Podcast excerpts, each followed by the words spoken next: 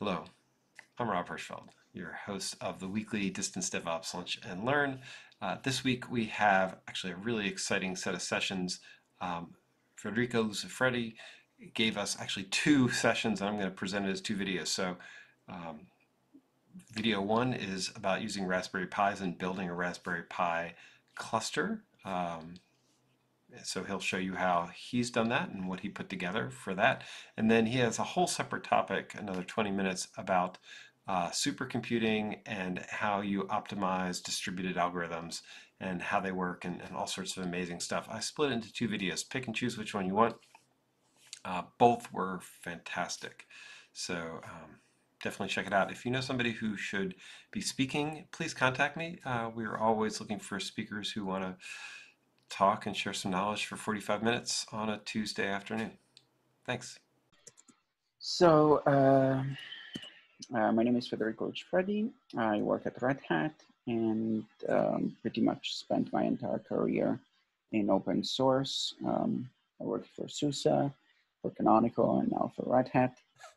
Uh, so you can collect the distribution you want from me, I guess. So like a musical um, chairs thing.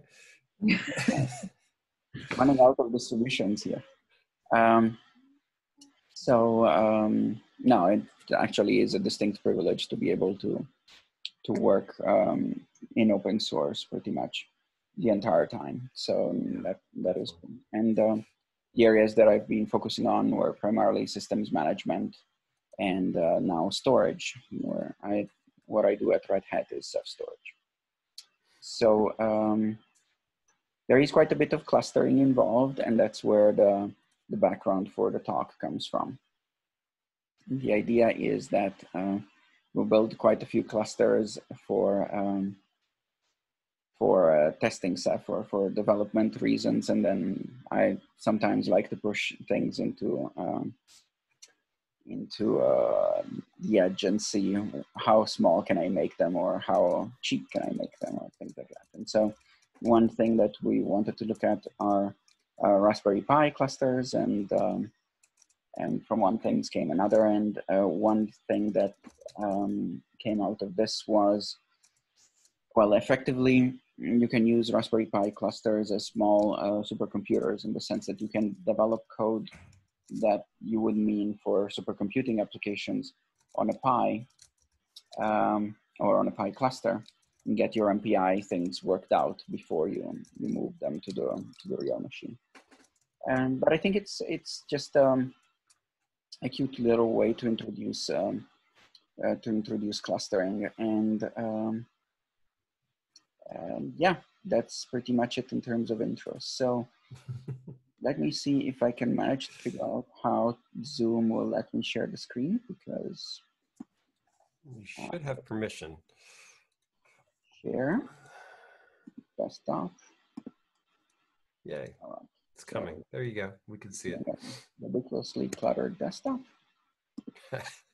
so uh, I'm going to give you the, um, the speaker view of the talk since uh, I didn't attach an external screen, but I guess that's, that's fine. Now, um, the idea is generally that this is a talk for um, for an intro level audience uh, of people that are not familiar with clustering and give them an idea of how to build one that's actually um, relatively well made and hygienic and um, a good starting point for students that want to learn about supercomputing, but also a reasonable um, starting point operations wise. Um, well, I did the, I did do the introduction already, and here are some products that I worked on. I think the part that uh, Rob will like is the is the brown bag. Uh, oh, look at that! Yeah, logo that I made for, for his event series. Usually there is the conference logo there, and I thought it would be more appropriate. um, every time I have a hardware talk, there is a no liability disclaimer, in part because it's necessary, but mostly because it's funny. And um, in the interest of saving time, let's just go um, to the pictures of the cluster so that we can actually see what the cluster looks like. So, uh, no, that's not relevant. so these are pretty much the parts. This particular cluster is built uh, using uh, uh, an architecture from Pico Cluster, um, a small company, I believe, based in Utah, that uh, prepares kits for building clusters with Raspberry Pis and, and other um, um, systems on module um, Linux computers. I believe I've they're always- all ARM-based.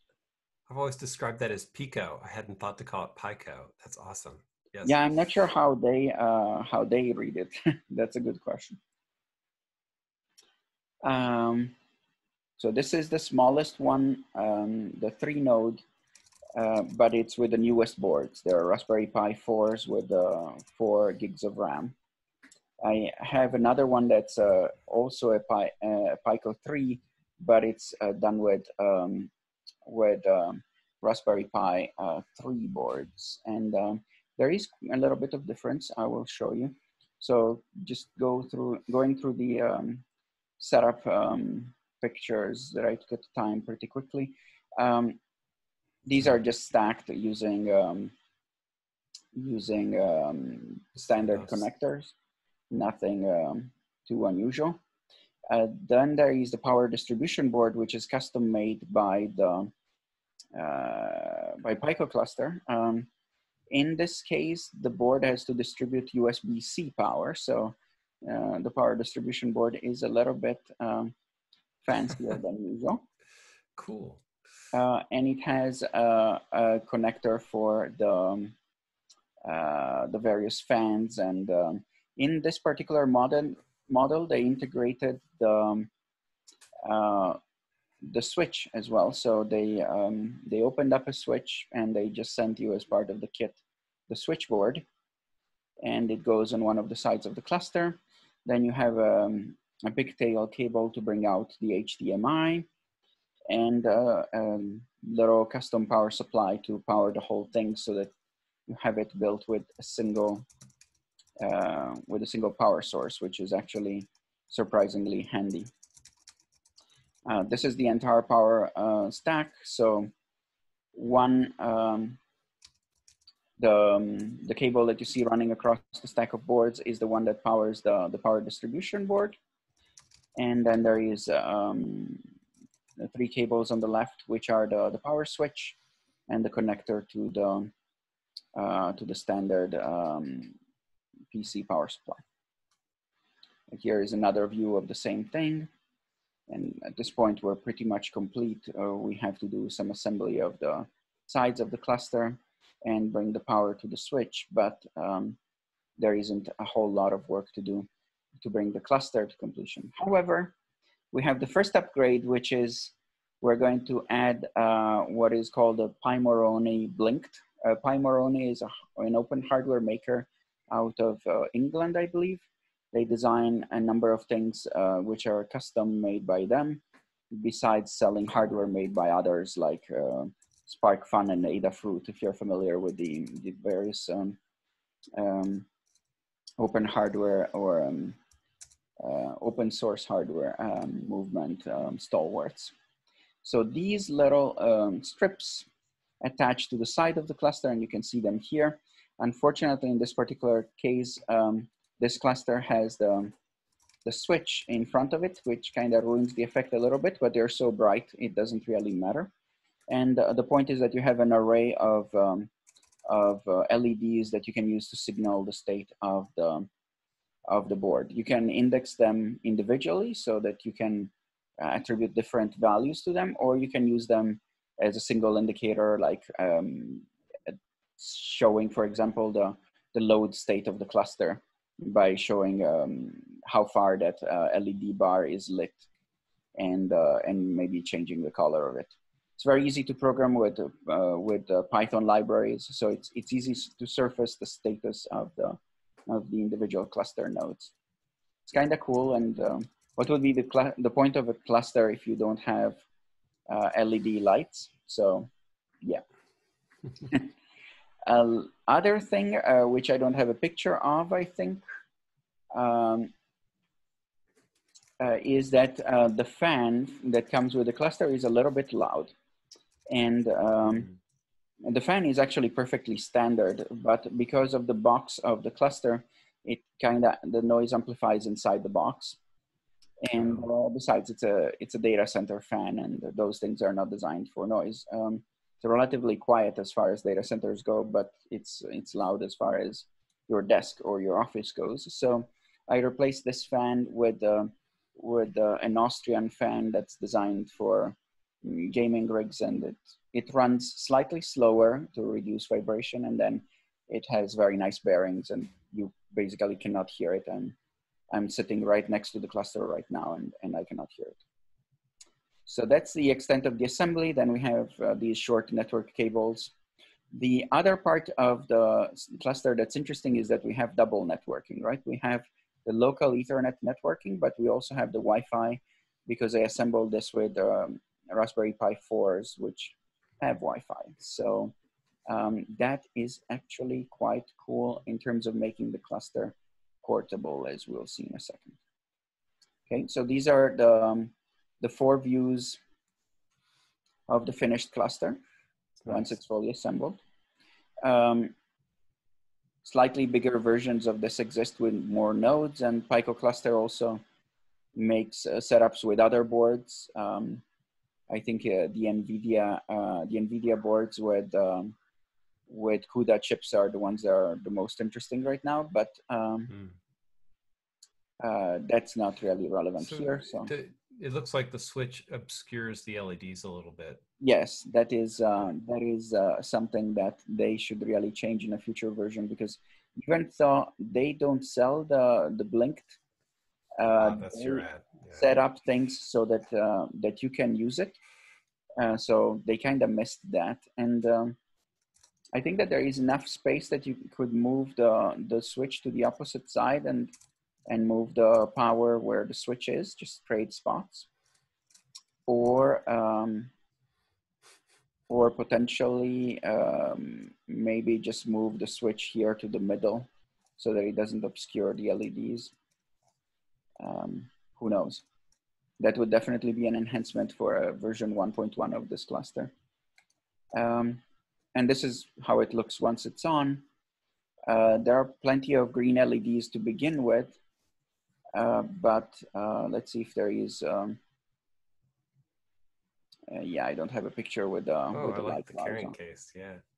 The carrying case I made. Uh, I just went on Monoprice and bought a twelve dollar carrying case, and this design was shown at um, Scale, the Scale conference in in LA and so I needed to travel with the cluster. So I made uh, two carrying cases for for uh, both clusters, the three as a backup and the four, um, so that you know, never anger the demo gods. Always have a backup. um, and they fit exactly into the into these cases, and the cases have the space for this little logo that I made with the spicing and the spacing guild um, symbols uh, for those of you that have read Dune that I use as a logo on on a bunch of things. So there you go. so um, oh, that's when we arrived at the hotel. So that's probably it in terms of um, of the cluster itself. If we look at the three cluster, I wouldn't spend too much time on that, but just to give you uh, a view, uh, obviously the stack looks the same but uh, if we have a picture of the complete assembly, uh, the complete assembly is about half the size because uh, the power supply is external and the switch is external. And so uh, the older design for Raspberry Pi 3 is half the size and it's um, actually quite cute how tiny it is. And um, that design didn't come with a switch, so I, I kind of hacked a Netgear switch and uh, stuck it on the side and found this right angle connector for the power on eBay. And uh, the result is that it's, it's very, very compact. And obviously the CPUs are not as um, beefy as on the Pi 4. Uh, and it doesn't have as much RAM but uh, but in terms of space, um, it's really really nice, and it doesn't require a, a van a fan for cooling. So that also has its um, its place. And most of the talk actually was developed on the three because there was nothing for specific until we get to the supercomputing stuff where actually having uh, plenty of RAM does help. So we've seen the, the assembly and the hardware. Let's uh, look at the software. This is uh, the part which we'll do with slides. So um, uh, Pico cluster actually has their own system images, which are largely very good. And so I built from those. You could do the same thing from stock Raspbian or from Ubuntu or from a, an ARM-friendly Fedora or from uh, Raspbian, I'm sorry, from um, Armbian, the, um, the favorite version of Debian for ARM um, that has all the additional drivers for all the, the SOC boards. Um, the um, in this case, I started with um, with the Pico cluster images, but this would work pretty much anywhere. And the idea is, um, well, uh, obviously you set up users and you want to have your private user to run the code unprivileged and you want to uh, obviously have root access. But um, because we started from the initial system images, I'm showing how to rename the user and also, um, well, you need to purge the, the X authority after you do that and clean up a little. But ultimately, whichever way you do it, you set up the users so that you have uh, a user for you and a root user just in case you get locked out. Um, and obviously, uh, because of the way things are going to play out, you want no password uh, you want uh, sudo um, escalations so that you can uh, execute commands uh, as uh, administrator from your unprivileged user. Um, should I go full screen here? Let's see, because maybe I'm yeah, making. If you can, the... that'd be cool. It's I can see it fine. Okay. Um, yeah, let's do that. Oops.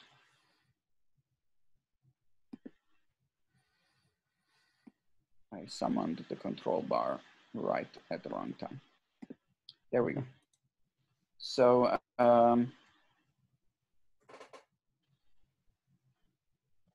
the the system images um, from um, Pico cluster come in default uh, desktop mode, and um, obviously so does Raspbian. So switching to the um, D world equivalent of an init3 mode makes sense. You don't really need um, you don't really need to have um, X running.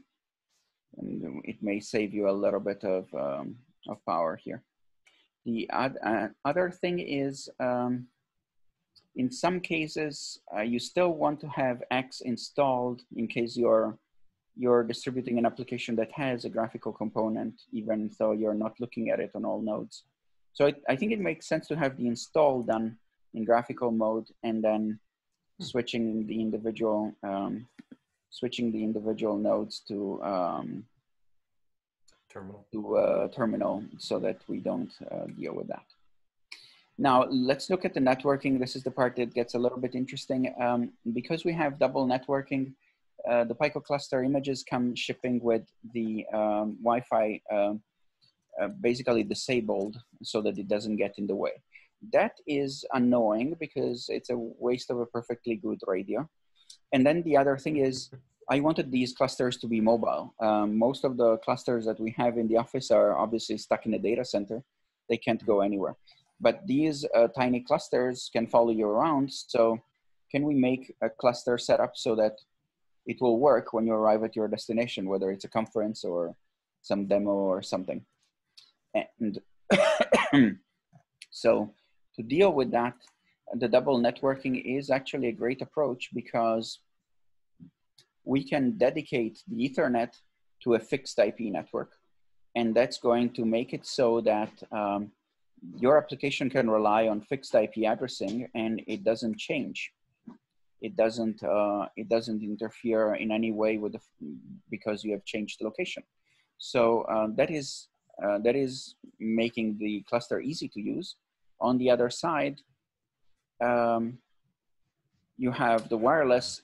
That is the part that's going to be adaptive to whichever location you've gone to.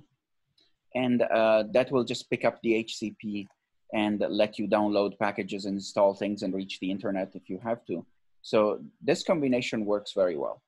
The only thing is that uh, you have to get the routing right. And so uh, in the presentation, I basically documented how to reactivate um, uh, the Wi-Fi without uh, without breaking the routing. So that basically you need to bring up the interface for Wi-Fi first, so that it picks up the default route, and then you bring up the the physical. Otherwise, you could configure the routes yourself manually, but um, but then you have to go and discover what the default route should look like. In this case, uh, DHCP takes care of it, and um, and it's um, very smooth. So just the ordering of the interfaces matters here.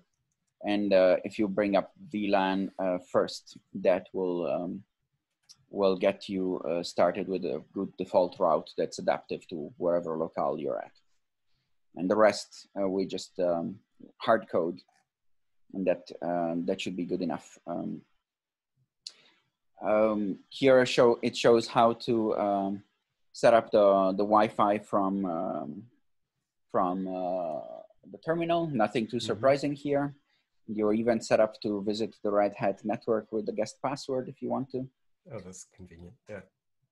but um, it's fairly straightforward. I think the only tripping point here is that uh, for new Raspberry Pi cards, um, uh, the first time you have to set up the locale, otherwise for compliance reasons, the Wi-Fi is disabled.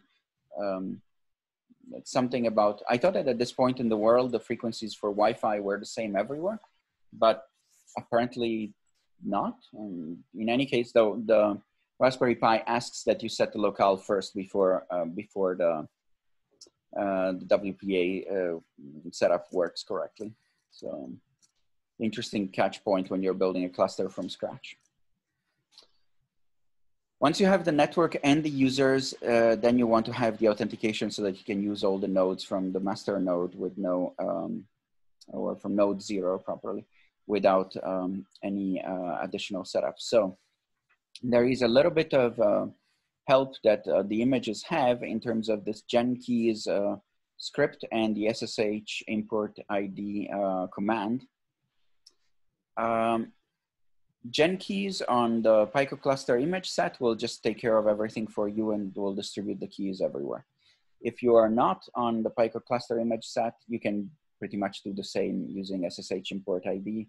Um, and um, the cool thing about SSH import ID is that you can give access to somebody whose keys you don't have directly. So you can say SSH import ID uh, for somebody's username on GitHub or for somebody's username on Launchpad, it will go and fetch their public key from GitHub and give them access. So it's it's a good way to add uh, users without having a lot of emails. Give me your key, uh, and then go put it in manually. It will just uh, pull it from from the interwebs. It's a nice trick.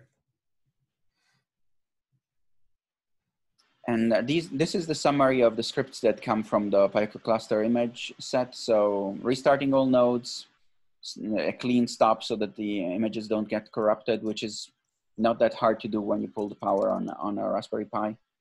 And uh, a resize script to resize the images to the size of, uh, of the SD cards. So nothing too surprising. Um, if you rename the users like I have, you have a little bit of um, of uh, adjusting of the scripts to do. And then uh, the other thing that, uh, that I like doing is moving these into a bin directory um, rather than uh, keeping them sitting in the root um, just for cleanliness. And pretty much every, um, every, um, well, I don't have the external screen set up here, so I'll have to do it like this. Um, um, pretty much every Debian derivative assumes that you may have a bin directory in your home. So it, uh, if you just create bin, you don't have to, uh, to add it to path or everything. uh, Raspbian checks for it to be there. Um, and uh, it's in the default path anyway. So you just create it and move, move the scripts there. So here I am connected to node zero of the cluster. And um, as you can see, we pretty much moved, um, moved um, things and cleaned them up in there. Nothing too strange. The, um, oops, the keys don't work in this mode. There we go. So um, the next thing is that uh, you want to have parallel SSH so that you can run the same command across um, across all nodes of the cluster without without having to repeat them umpteen times. So I believe on Debian-based distributions, the command is parallel SSH, while on Fedora-based distributions, it's PSSH. I don't know where the history is there. It's pretty much um, the same thing. Um, and uh, the trick here is that you want to have a file like this listing the nodes of the cluster so uh, that you can just call and say um, h nodes and then the command that you want something like cat etc um, host. Hmm. Now, the thing that's going to happen here is that uh, this is just going to tell you that the command succeeded. Um, what you want to do in this particular command is that you actually want to see the output. So uh, you have to add the inline to, uh, to get the output of the commands and make it more chatty, um, as we can see here in the slides. Now, another good example of this is, um, is here. Um,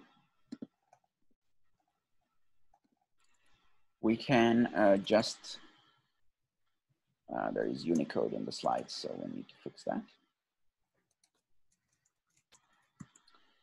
Um, we can, um, whoops, there's a spurious prompt.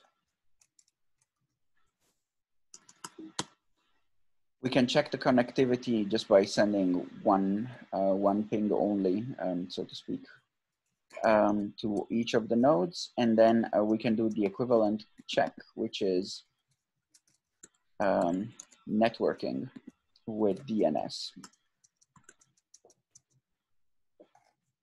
as opposed to with IP, and check if we have name resolution.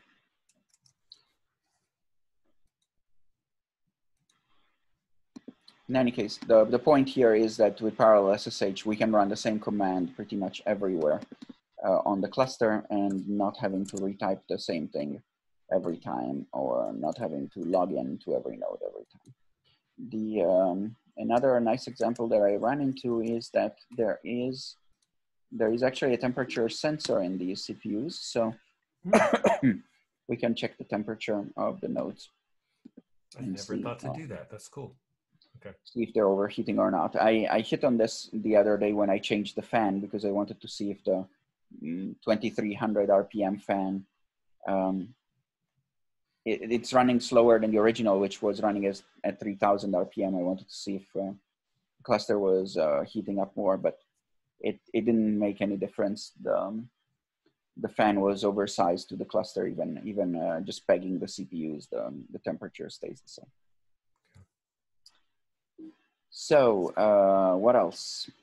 Um, this is just a normal sanity for a cluster. We want to have an NTP time source so that um, uh, at least uh, TLS and um, and generally SSL are working. Um, you don't run into these mysterious errors um, which come when when uh, encrypted connections cannot be established. Um, they are particularly cute when, or they used to be particularly cute when you try to set up Kubernetes and uh, and you don't have the time set up correctly. Uh, then um, you get these errors that absolutely made no sense. Uh, at least the last time I, I installed Kubernetes, um, because generally folks are not expecting uh, the, um, uh, the the SSL library to be failing them uh, for time reasons. And then I think as usual in, in software, the the error handling leaves something to be desired, and they're just not. Um, time time issues are a significant challenge always. TLS yeah. too. It's not. Yeah, that's that's the same thing. That's yeah. So, uh, but that's fortunately something easy to fix. And so here is the um, three commands um, summary of how to set up time on the cluster. Then uh, finally, setting up NFS shares. So we have a slash export directory in, uh, in the root and um, we mount it in the root of the node zero, and then we mount it on all other nodes, and uh, that's how we distribute our binaries. So we can invoke them with parallel SSH on all nodes, and we can um, we can export them to all nodes using uh, NFS. Uh, the caveat here for uh, new users is that the mount part is probably the most dangerous part of the entire assembly because if you make a typo in fstab, uh, things go sideways very very sideways. Um, and actually, I at uh, scale, I had exactly that experience because um, uh, I was preparing the second cluster for the demo, and uh, and I forgot to tab, I think, or or added an extra. Yeah, I, I, the spacing between parameters wasn't right, so you couldn't um, you couldn't distinguish the zero from the other zero it thought that there was a missing parameter and so that cluster wouldn't the cluster node wouldn't boot anymore so i had a, a, last minute rescue to do in the in the operations room um, but I, just, I guess I just, we can take it as a learning experience. I was just writing some code that had to distinguish between partitions on the SD card, and oh my god, I was pulling my hair out. Uh, the same type of thing. It's very, very fragile yeah, it, it is surprisingly touchy. Um, but that's fine. I mean, I guess it's it's just that it's not expecting uh, it's not expecting you to to um, make errors in the file system mounts. Um, or even have them, yeah. Not too, not too unreasonable, I suppose, when this this part of Unix was designed. Um, oh, I see. What you, yeah, yeah. Just in general, that's a trick. Yeah. Yeah. Beyond that, I think the the thing is um, uh, the most fragile part of the cluster will be the SD cards because that's um, that's basically the the wake point of the of the stack. So if one is using things um, in a more permanent fashion, maybe using USB keys will be more reliable than, than doing SD cards. Um, but yeah, that's um, straightforward enough. And this is uh, showing how to drive the the, the LED uh, lines, so the, the, the Blinkt. Um, it's just a Python library, so pretty straightforward. Um, I added one script of mine, uh, which is this clear all script, because we're calling the uh, the Python um, executables to call the the to display uh, the LED status using parallel SSH. And so when you control C it, sometimes they die a little bit too abruptly and you may get residual lights being on or residual lights still flashing. So I added one more script that basically goes and, and turns them all off if, um, if you have any residual state left. But you can do some pretty cool things. Um, like uh, here, the example is a Larson scanner. So um, there, I don't know if you know the story. There is this uh, Hollywood producer, Glen Larson, uh, he was the producer of Supercar and uh, Battlestar Galactica and a lot of other things. I think the A Team. But in Battlestar Galactica and in uh, Supercar, there is this LED light that scans across things, right? Yeah. So um, a scanning LED light is now known as a Larson scanner. Uh, so, That's awesome. Okay. so you can turn your cluster into a little Cylon to, to check that it's working, I suppose. That's cool the other example is there is a CPU load script that you can turn the bar into a into a basically a visual top, and so you can test that with the stress command to create some load on the cluster and see um, see it visualized.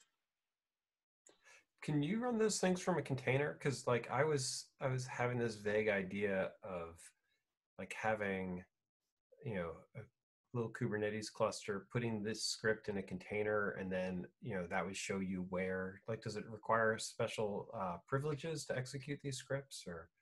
I don't think so. Um, you just have to have the um, the um, the Python library installed in the system, but uh, but I'm not running them as root, so it doesn't look like it's privileged. Okay. And uh, the the the LED bar is mounted on top of the um, of the mm, I'm forgetting the term now the the pin board on the on the Raspberry Pi. What is it called? The um, there is Oh, this right, the riser, the pin riser. Mhm. Yeah, that's right. It- it, It looks like like they a- make one that slides to the side so that you'd be able to get, um, like it doesn't, like it doesn't uh, take over the pins. Like, because I was looking looking up the hmm, the LED bar and the Blinkt like goes right on top, but they have another variant that um, slides through. oh, nice. been- Um, Yeah, the the, it's the more expensive. I don't know if it's more expensive. the default is that it it runs on top uh, for the array. Um, for the for the cluster, I got a 90 degree uh, extension to the connections of the riser so that they are on the side of the cluster. And, and those are very cheap. They're like 90 cents per uh, per riser um, adapter, but uh, but you're still taking on all the pins.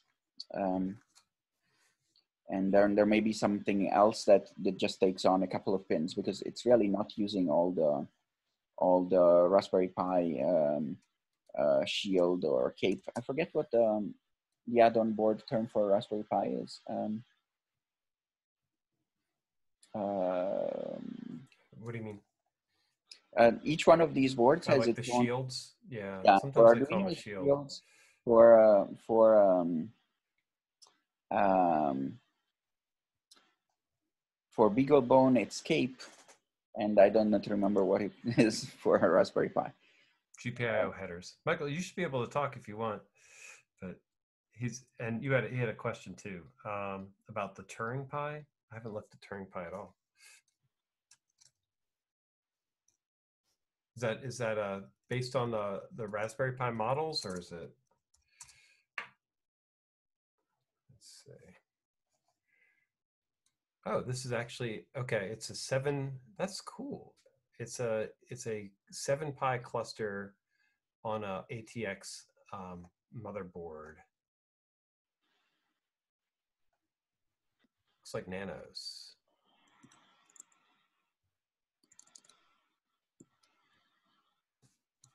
Here, I can give you a link to it if you want.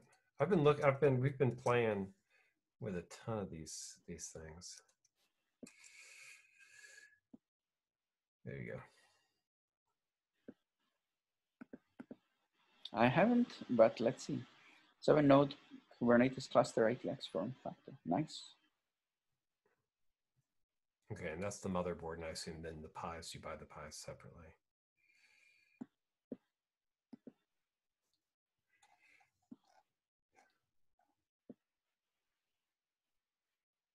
Oh, and this is using the module.